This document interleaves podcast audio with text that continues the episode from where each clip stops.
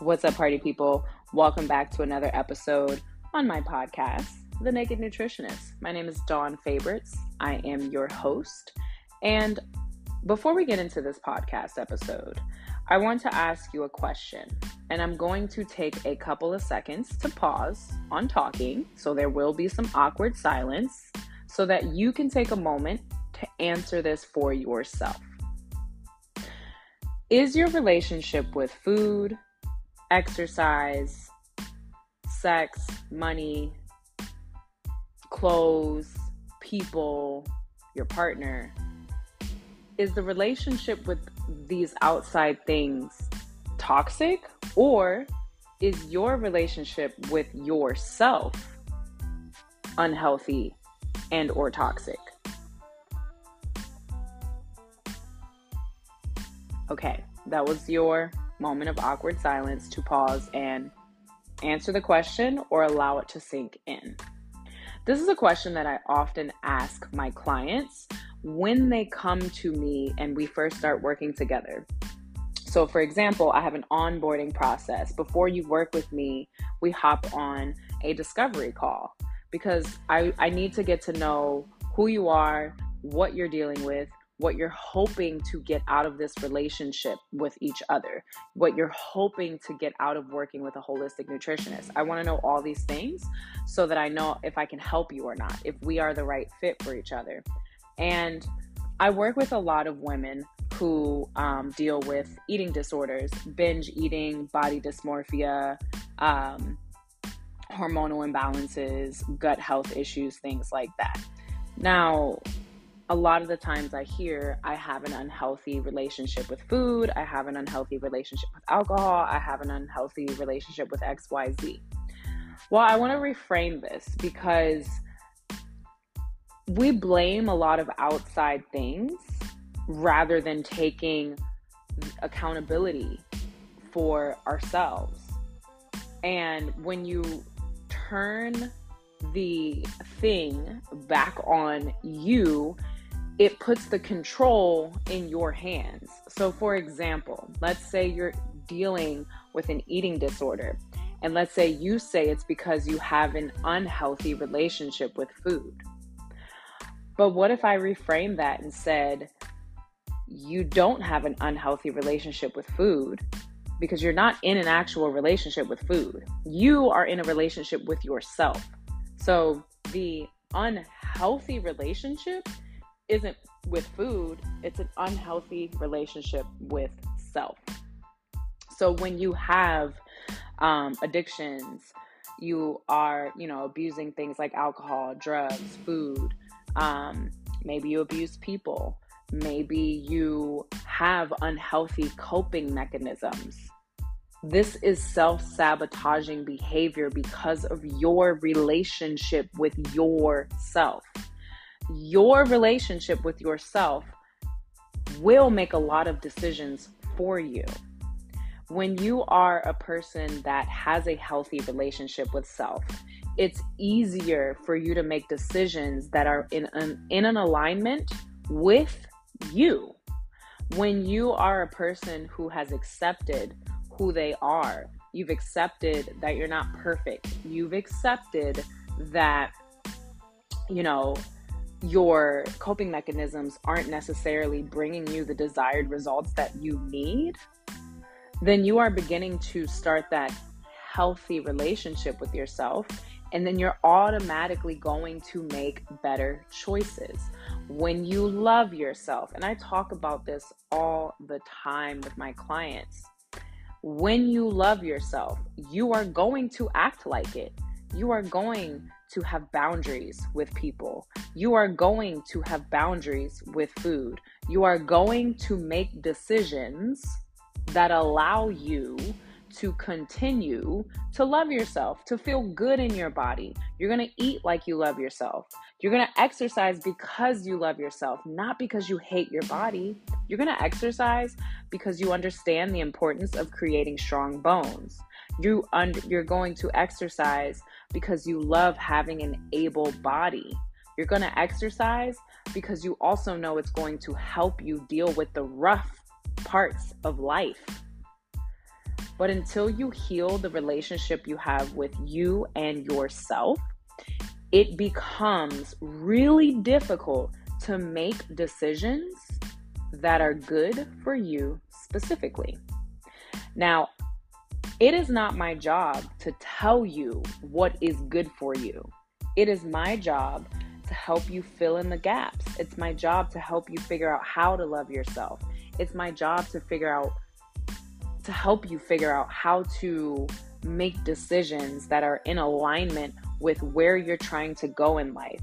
It's my job to guide you to to creating healthier lifestyle habits. It is my job to help you understand why certain things aren't benefiting you. It is also my job to ask the right questions so that you yourself can evaluate your own relationship with self. I'm going to give you an example um, about an older version of myself. This older version of me didn't love herself. She thought she did, but she didn't. And the moment that I realized that my relationship with myself was was really toxic, it opened up a world of opportunity to make changes because I gave myself the control by telling myself it's your fault. It's your fault. You have control here. You don't love yourself enough to make decisions that are going to benefit you, that are going to support a healthy sleep schedule, that are going to support um, me feeling safe in my life. So I grew up in a very um, interesting neighborhood. Well, I, gr- I grew up in the hood. We'll say that. we'll call it what it is. I say interesting because it was, but I grew up in the hood. I come from the hood. Um, I grew up low income. We grew up on welfare, food stamps, government aid, all that stuff. So I grew up observing the adults around me being in survival mode and doing anything and everything to escape the hell that they had created for themselves. For example, my mother, um, she could not break the generational trauma that exists within our family. So I watched my mother self sabotage through having a cigarette addiction, through having really unhealthy relationships with men, through having a really unhealthy relationship with herself, sleeping all day long, um, being doped up on prescribed medication because back in the 90s and the early 2000s, medicine was different. Um, there wasn't all this talk about alternative healing, holistic health, and things like that. So I watched this woman, my mother, grow up um, and not love herself. I watched her just survive by any means necessary and she wasn't making decisions that signaled that she loved herself. So, naturally, that is what I was shown. That is what I learned. I learned how to survive in life. I did not learn how to love myself. I didn't learn how to love other people. I learned how to survive.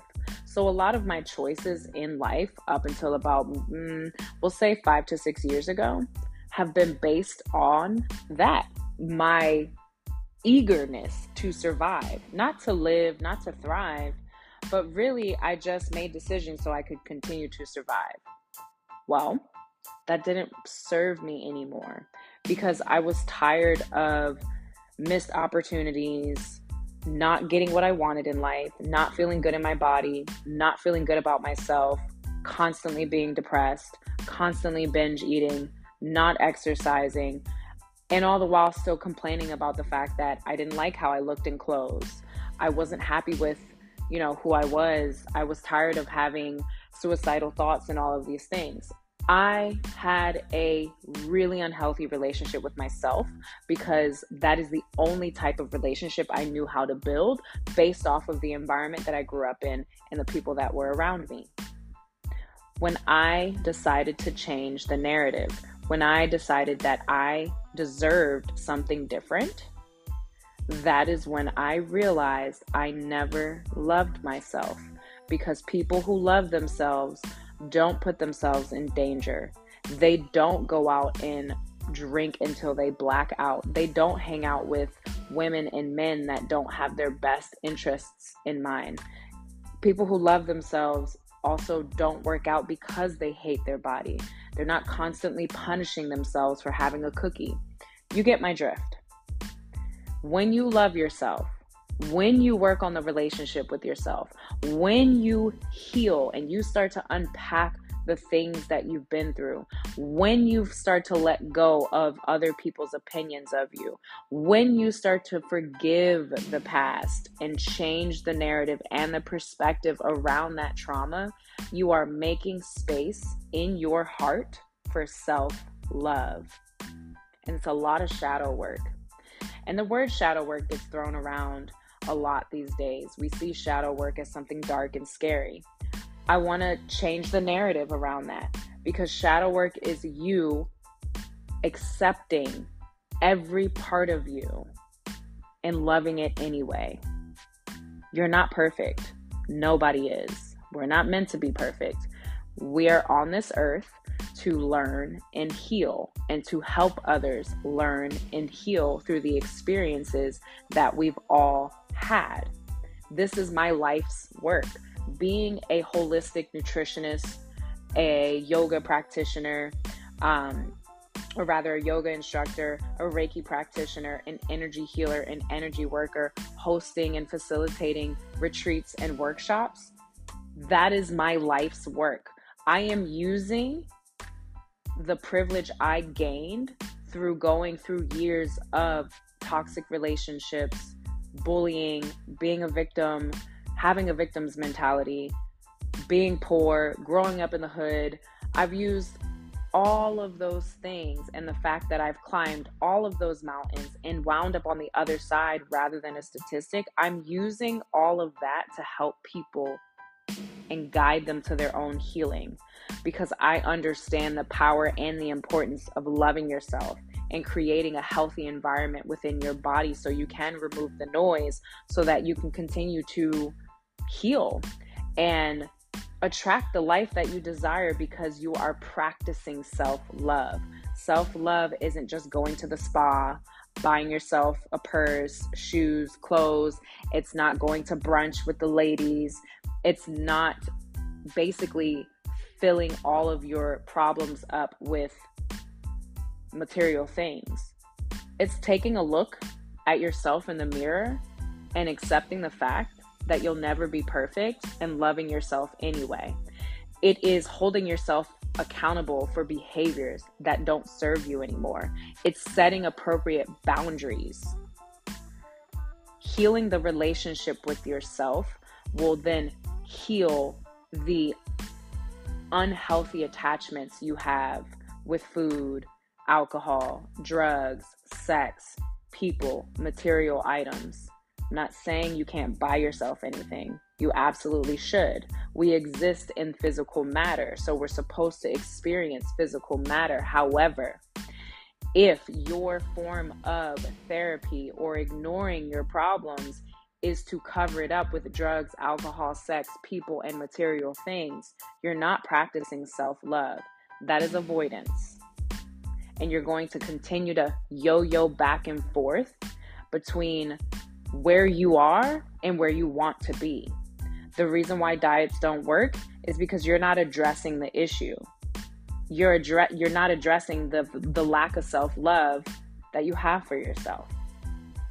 So, I hope that you listen to this episode and I hope that you start to take small steps day by day, little by little, to change the narrative in your head. And I hope that you understand that you have so much control over your life And I hope that you do figure out how to love yourself because then the true healing will begin. And if you feel like you don't want to do this alone anymore, reach out. I have spots open for my one on one coaching, and I would love to talk to you. I'm going to end this episode the same way I do every other episode. I hope you all eat, play, and live like you love yourself.